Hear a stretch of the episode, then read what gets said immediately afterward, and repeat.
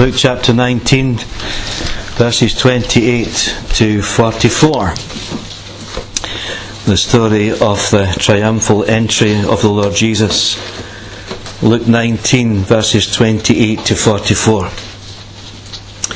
After Jesus had said this, he went on ahead, going up to Jerusalem.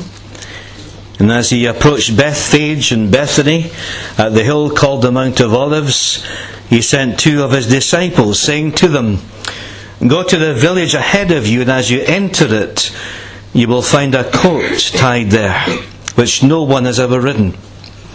Untie it and bring it here, and if anyone asks you, Why are you untying it? tell them the Lord needs it. And those who were sent ahead went and found it just as he had told them. And as they were untying the colt, its owners asked them, Why are you untying the colt? And they replied, The Lord needs it. And they brought it to Jesus and they threw their cloaks on the colt and put Jesus on it. And as he went along, people spread their cloaks on the road. And when he came near to the place where the road goes down the Mount of Olives, the whole crowd of disciples began joyfully to praise God in loud voices for all the miracles they had seen. Blessed is the King who comes in the name of the Lord. Peace in heaven and glory in the highest. Some of the Pharisees in the crowd said to Jesus, Teacher, rebuke your disciples. I tell you, he replied, if they keep quiet, the stones will cry out. And as he approached Jerusalem and saw the city, he wept over it and said, If you, even you, had only known on this day what would bring you peace, but now it's hidden from your eyes. The days will come upon you when your enemies will build an embankment against you and, and encircle you and hem you in on every side. And they will dash you to the ground, you and your children within your walls. And they will not leave one stone on another because you did not recognize the time of God's coming to you. You didn't even recognize the time of God's coming to you. Let's have a word of prayer, shall we? We thank you, Lord, that you have given us a, a very precious word. We thank you, Lord, for your love for us. We bless you that you're concerned about every single need represented here today. And Lord, there may be those here who are struggling in their faith, those who are finding the road difficult. And we thank you, Lord, that you're here for them. We pray, Lord, for those who just need that word of cheer to lift them up. And we just pray, Lord, that you would cheer the heart. And, and the old hymn says, Nothing thrills the heart like Jesus. Who can thrill the heart like Jesus? And we pray, Lord, for those who are struggling or people that we know who are struggling with health issues. Those who are at home, who are unwell, those who are in hospital. Loving God, will you just come alongside and touch them with your healing power? And we ask you to minister to them even today as we remember them in prayer. And we thank you for the church of Jesus Christ. And cause that church to rise up as a mighty army of God that will move through this land by your Spirit. A people of praise, a people of power. We pray a blessing upon this fellowship and all that's uh, coming up ahead and all that's planned. We ask you, Father, for that confirmation that this is on your agenda. And then we can seek your blessing and see your blessing in everything that we do. Lord, just come alongside us and speak into our hearts the things you want us to hear and retain and to apply even this week. We pray this for the forgiveness of all our sins, Lord, that you might have your way in each one of us. For your glory we pray. Amen. There's just sort of one little heading for today. And it's a very simple little heading. It's just simply the cheers and the tears. And that's the heading for the story of Palm Sunday, isn't it? The cheers and the tears. And it's very interesting that in your life and mine, we, we desperately need the cheer, don't we? We desperately need to have a time of real cheer. I was helping out at a, a function last night in Kirky Baptist. There's, um, a team going out. Some of them are young people and some are older people, and they're going out to Brazil about the 9th of July. And there's a missionary couple out there, Robert and, uh, uh, Sylvana, his wife, and they're doing a tremendous work in the Flavana, is that the right word for it? In Brazil, very, very poor area. And they're seeking to convert an area there which is very poorly constructed into a building for the children of the streets. Or the children who are in danger of ending up on the streets and living on the streets and they're going to have this building uh, finished and furbished so that the Robert and Sylvana, his wife, can minister more effectively to the children in their care to save them from going to the glue sniffing and all the things that go on there. So they were looking for ten thousand pounds to take out with them for, for, the for the project that was going on. And last night was another function. It was, a, it was called the Big Live Night. Uh, and I was asked to do a wee sort of magic presentation there last night. And you've always got to watch who you get up to help you, you know. I was looking for a wee fella that wouldn't be too boisterous, wouldn't be too inquisitive either. You don't want too, uh, too inquisitive standing beside you. And there was this wee fella got up, wee uh, Hamish, and oh, he was just a treat, you know. And I said, you know, we, we can't, uh, trying to disappear a, a, a red silk, it's, it's almost impossible because red is something that everybody sees. And so we tried it a few times and didn't even work. I said, you know this? What we need is some magic fluff. And I said, you know where you get the magic flush, flash?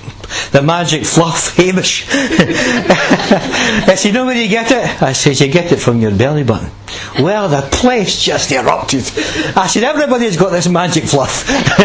and with a great deal of laughter. And sometimes that's what we need.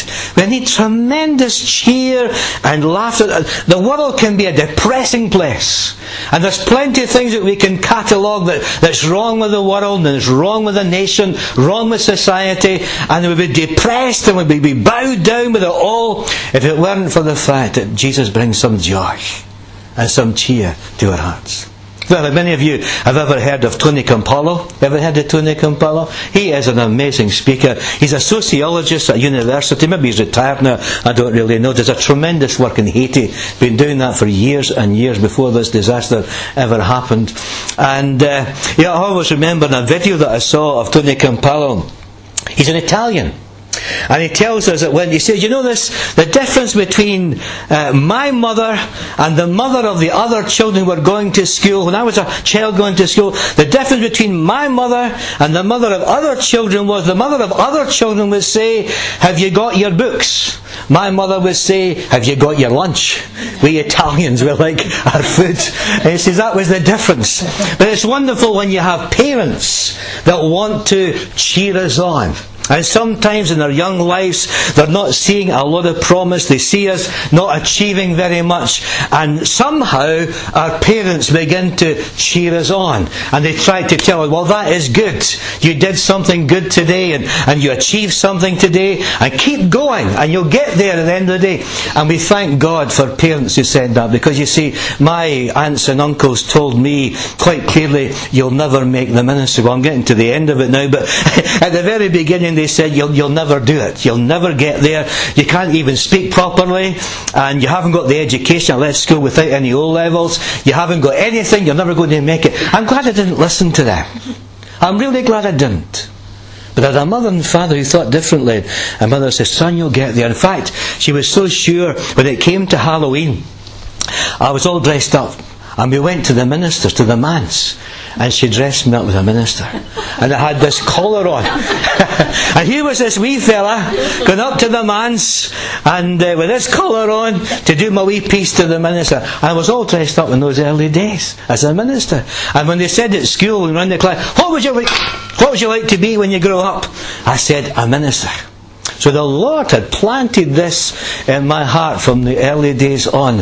And I'm glad I didn't listen to all those negative comments that people can make. And there's something wonderful here about this lovely story of the, of the Palm Sunday. The Holy Land. I was there, I think it was back in 1990. When you get to the Mount of Olives, they even provide a donkey for you. I mean, they've got it all there for the tourists. And just by so many shekels, you can sit on a donkey and you can have your photograph taken of this donkey going down the Mount of Olives, going away to Jerusalem. It's all there laid on.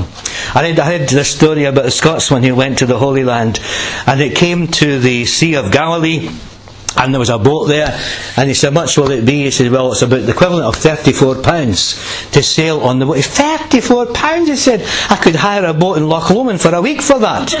and the Israeli man said, listen, he said, these are the very waters that Jesus walked on. He said, well, no wonder he walked at that price. we're in the Holy Land. And it says here, the cheers were there. You'll see that part of the Bible reading we read this morning is when he came near the place where the road goes down the Mount of Olives, the whole crowd of disciples began joyfully to praise God in loud voices for all the miracles they had seen. Blessed be the King who comes in the name of the Lord, peace in heaven and glory in the highest. Now there's various reasons why there was this tremendous cheer coming from the disciples and coming from the people of that time. And one of them was because it was a festive occasion. It was the time where thousands of people would be coming to celebrate the Passover. That great feast of the Jewish year. That was the time when they were celebrating the deliverance from Egypt, a time of demonstration and dramatic exp- uh, demonstrations as well. The freedom from Egypt around the 1300 years before Christ was born. And it's that time when teachers have their, their night out as well. In their own life here, teachers have their night out and people come to the end of a term. There's something in their lives for to celebrate. A birthday perhaps. Or some kind of anniversary like your retirement. Things that you can celebrate. And it gives us cheer and great joy when we have these times of celebration. Another reason for all the cheers was the sense of victory in the air. We maybe didn't catch this ourselves, but when Jesus rode on that donkey, it was actually saying something to Jewish people who knew their Old Testament. Uh, Graham read from it this morning. It comes from the, the prophet uh, Zechariah. Behold, your king comes riding on a donkey. It was actually saying something to the crowd, to the disciples who knew the scriptures. Your king is coming to you, riding on a donkey. He was the fulfillment of the prophecy of God's Word. Jesus was saying something very, very powerful because all the people were waiting for a Messiah. They were looking for somebody who would come and with the sword they would conquer these Romans who had taken over their land, who were in power, and they wanted that Roman garrison removed, if by force if necessary. You even had one of the disciples who was Simon the Zealot, and these zealots would stab you in the back if you're a Roman soldier or a Roman at all. Or if you served the Romans, they would think nothing of stabbing you in the back. One of them became a disciple of Jesus. And so we find there's this tremendous sense of victory in there. But it wasn't a war horse, but a donkey. Not coming, Jesus was not coming to crush his enemies, but to declare gentleness and peace. Jerusalem was full of nationalistic Jews who knew the scriptures. And this riding of Jesus on the donkey was saying something quite powerful regarding Jesus as Messiah. And some would be wondering, is Jesus really the one that's been promised in the Old Testament? Is he really the Messiah that we've been waiting for for so long? And so they began to shout, Hosanna, Hosanna. That's a wonderful name. Know what it means? Save, Lord, we pray.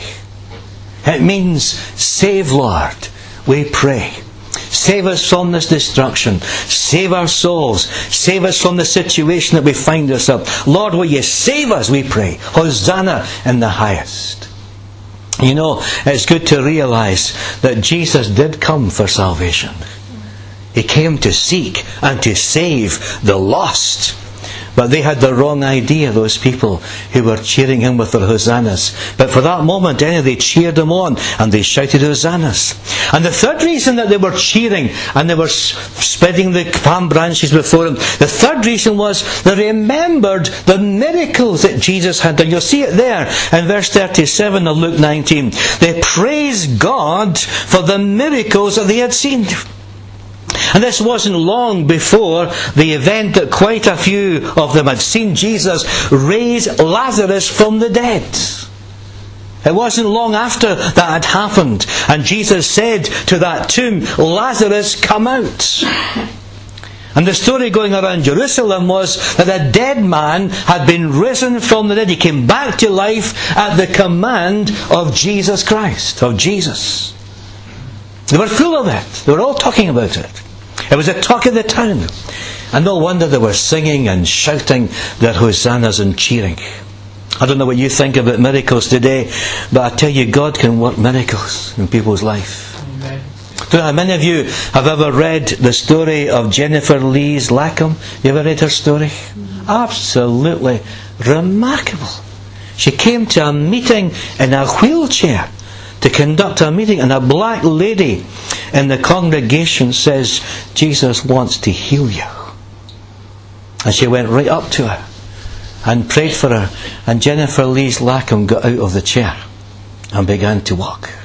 It was quite an amazing story. If you get the book, it's wonderful to read the story of the, that wonderful miracle in her life. I don't know where you stand with miracles of Jesus, but these people in Luke chapter 19, they, they believed that Jesus had worked miracles, and they remembered Lazarus, and they wanted to cheer him on. There was a fourth reason for the cheers. Not only because of the festive occasion, not only because of the sense of victory that would be interpreted there in the, the Jesus riding upon the donkey in Old Testament scriptures, not just because they remembered his miracles, but fourthly, because this is a very human reason, they really enjoyed singing. They wanted to sing. Do you ever have a good sing to yourself? Maybe in the bath or in the kitchen. It's good to sing the praises of our God. And you see, if ever you get to Israel, I mean, it's quite an experience to get to Israel. Anybody here been to Israel? Just myself? One or two? Okay. When you get to Israel and you get to the synagogue, they're dancing outside the synagogue. There's the women dancing and the men, not together, but separately. And they're dancing. And the, the, mu- the music. Have you heard the music from Israel? It is absolutely a wonderful music. And they're dancing and they're praising and it, it was just something to be there and to see that. And these people wanted to sing. But there were these Pharisees who didn't like all this praise and all this singing. They said to Jesus, Stop. Stop your disciples doing that kind of thing. Oh, he says, if they stopped, the very stones would cry out in praise. The very stones we cry out. And there's something that, that brings cheer when, when people begin to sing. And I always remember in, in London, I mean, London, you're a good distance from Scotland. And I was going to the, the London Eye, you know the big London Eye. I was getting near to the capsules. I was there with Eileen and her mother, and there was this chap with his uh, accordion, and he was playing O Flower of Scotland. Oh, I wanted to put some money in his hat. it was just so good to hear it away down in London there. And there's something great about hearing something from your own country being not there and some other foreign country. But the story of Jesus entering into Jerusalem on the donkey when the disciples of Jesus started shouting and their praises. There's something tremendous about that that the Pharisees did not like. They don't like to hear the praises of God's people. And the devil doesn't like to hear the praise of God's people. The devil doesn't like that. And there's plenty, as I said, in this world that would pull us down and cause us not to sing God's praises. I, I think there's something therapeutic when you just break into some. of you're tone deaf, I don't know, but you can sing to yourself and you can sing the praises of God. And Jesus said, I tell you, if they keep quiet, the stones will cry out. There was a Methodist preacher some years ago in the south of England. He was the kind of uh, person who had a, a sense of humour. And uh, but somebody said that the south of England is a place you go to retire, and you usually forget the reason you came there for. But God had His minister there, a great sense of humour, and it came bubbling out. He preached and he led the services, but it didn't suit everyone. And this woman complained. And she wrote a letter to the minister. Said, Dear Reverend so and so, I write to protest in the strong terms at your custom of making people laugh in the services. I've left your church and I'm now worshipping at such and such a church where, are, where they are more properly miserable. Isn't it good to praise the Lord? To give cheer to the Lord. And the, the Christians have something to be cheerful about. We've got the wonderful saving gospel of the Lord Jesus Christ. Jesus said the very stones will cry out. I don't know about you, friends, but despite what's happening in the world today, there's still every reason to be cheerful, to be joyful in the Lord. In fact, it says in the Bible, the joy of the Lord is my strength. There's a strength in the joy that Jesus brings. There's something wonderful and remarkable about God's people meeting together to praise Him. And sometimes when we gather together in large crowds of believers, we sense that joy welling up within us. And we sometimes say to ourselves, give me 15 minutes of that worship and I'll tackle what's ever happening this week. Because my spirit has been lifted up in the Lord. I would like to stop there. I'd like to tell you that the people were so caught up in the cheers and the praise of Jesus that they welcomed him as their Messiah. That's not how the story goes. I'd like to say that the cheers and the praise from the crowds were sincere and they came from the heart, but I have to tell you that there's every reason to believe that that enthusiasm was short lived. You know, that can happen in people's lives. It can be pretty short lived the enthusiasm they have for the church or for Christian things. And the sobering thing about Palm Sunday is that Good Friday wasn't very far away.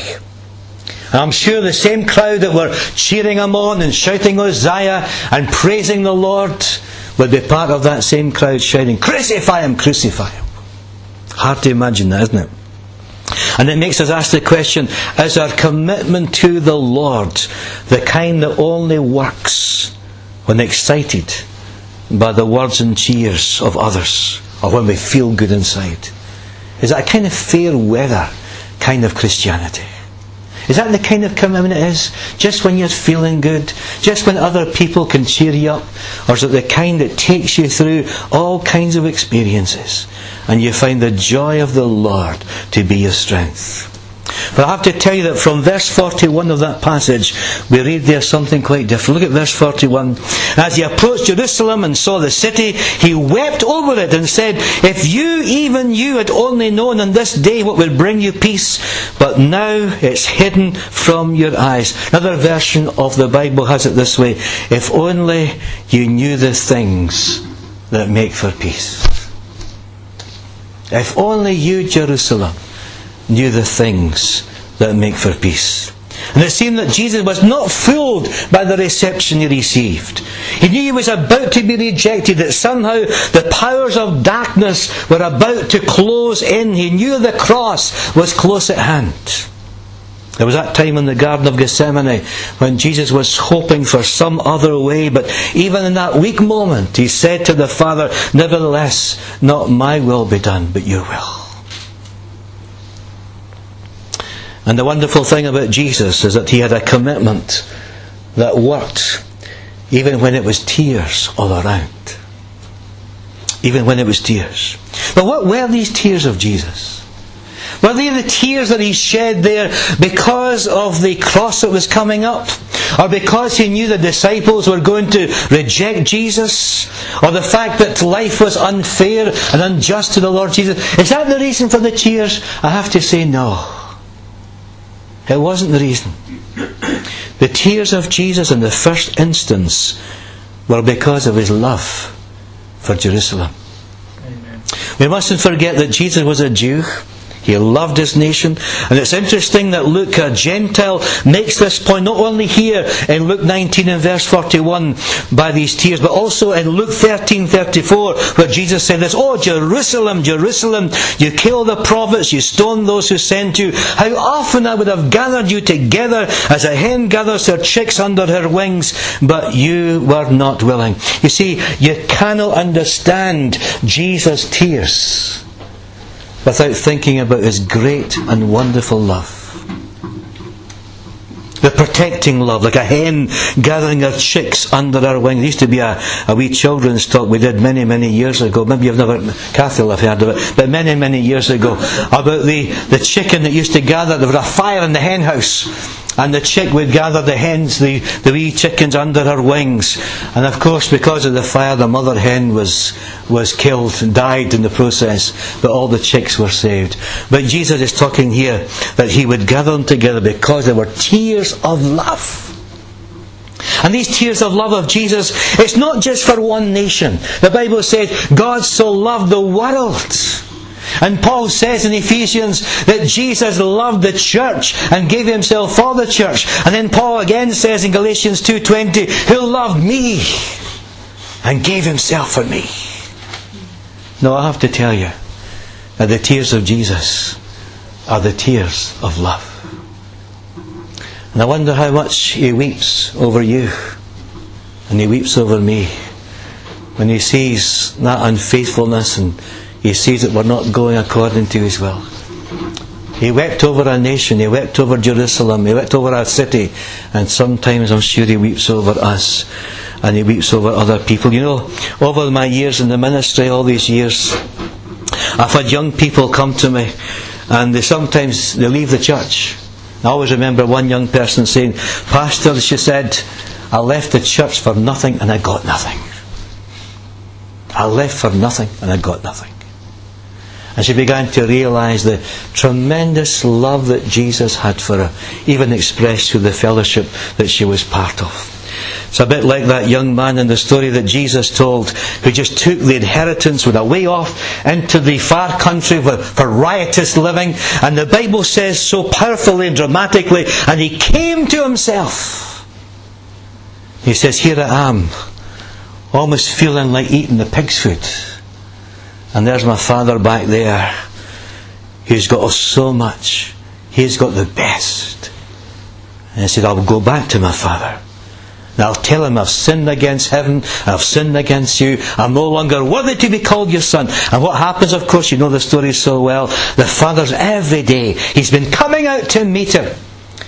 Bring the fatted calf. Bring a new robe. Put a ring on his feet. Let's celebrate. See, the father's gone from the tears to the celebration, from the tears to the cheers. That's the wonderful thing about Jesus. They're tears of love. Not only are they tears of love, but they're tears of longing. He longs to see us having the best. He longs that we go further in our Christian life. He longs to see us going on with the Lord and learning more of His Word and, and being a people of prayer who get before the Lord and, and really pray the things that God plants into our hearts. He longs to, these tears of Jesus are not just tears of love. He longs for that city of Jerusalem. He longs for His nation to recognize Him as a Messiah. He longs for us. And I find that these tears of Jesus were tears of longing as he rode in that donkey as a fulfillment of the Old Testament prophecy. They were being given the opportunity to recognize their Messiah. They were being given an opportunity, and it wouldn't be by the sword. It had to be, Jesus says, by the way of peace. Oh, that you knew the things that make for peace. And here's Jesus. He longs for peace in that nation. He longs for peace in that city. Not the kind of peace that they were thinking about by the sword, but the kind of peace that comes through a life being wonderfully changed by Christ, being the Messiah and Lord of their lives. And I believe Jesus longs for peace, not only in that nation of Israel and Jerusalem today, but he longs for peace in our nation. He longs for peace in our world, and He longs for peace in your heart and mine. Is your heart at peace with the Lord today? Are you at peace with Jesus? Are there things going on in your life that uh, are making you restless and there's a lack of peace because you haven't confessed something before the Lord that has to be confessed? It was just so powerful to be at the service this morning at uh, Kirky. I'm not trying to compare Kirky with you. Forgive me if I, I mention it. It just so happened that the minister was preaching on Palm Sunday, but Revelation 3.20. He was doing the church at Laodicea, and we came to the bit where it says, I stand at the door and knock. If anyone hear my voice and open the door, I will come in and eat with him, and he with me. And the minister this morning said, You know, we're going to sing a very old hymn Uh, it's, it's one that Billy Graham made famous. Just as I am without one plea, O Lord, I come. And halfway through the, sim, the hymn, it's a, it's a thing that we don't do much at Kirky. He says, stop, stop. He says, I, I just believe that Jesus has been touching people who are lukewarm this morning. And, and this was the problem with Laodicea. And he says, I really feel you need to come, you need to come forward this morning. And because we need to pray with you because you've been lukewarm and, and complacent. And the Lord wants to change all that. And there must have been about six folk came at the half nine service at the end of the service. And I had the joy of just sitting alongside and praying with them. Some were in tears. They hadn't been reading the scriptures. They hadn't been praying. They, they had just lost the way. And Jesus is saying, Oh, that you knew the things that make for peace. And the things that make for peace are being right with the Lord and going on with the Lord and, and finding the Lord to be your stay day by day and all the experiences you go through. And, and when you what it John Knox says, John said, Give me Scotland or I die. That's what John Knox said. Give me Scotland or I die. He wanted the nation of this land to have the peace of the Lord Jesus in their hearts. I've told this story before, I'm sure. I can't remember all the stories I've told. But the wee girl who got lost in Glasgow all those years ago when, when kids could go out in the streets, even in Glasgow, I think, and not to worry too much. And she got off, she was visiting her aunt and she got out in the streets and got herself a bit lost. And she forgot the address of where she was. And this kind gentleman stopped her and said, uh, Where are you going? She said, I don't really know, she says. I've been visiting my aunt. But she said, Just get me to the cross and I'll find my way home from there. She meant, of course, Glasgow Cross. But we mean the cross of Jesus. That we're celebrating on Good Friday, the resurrection coming next Sunday. Just, just get me to the cross, and I'll find my way home from there. There's a way back to God, the old chorus says, from the dark paths of sin.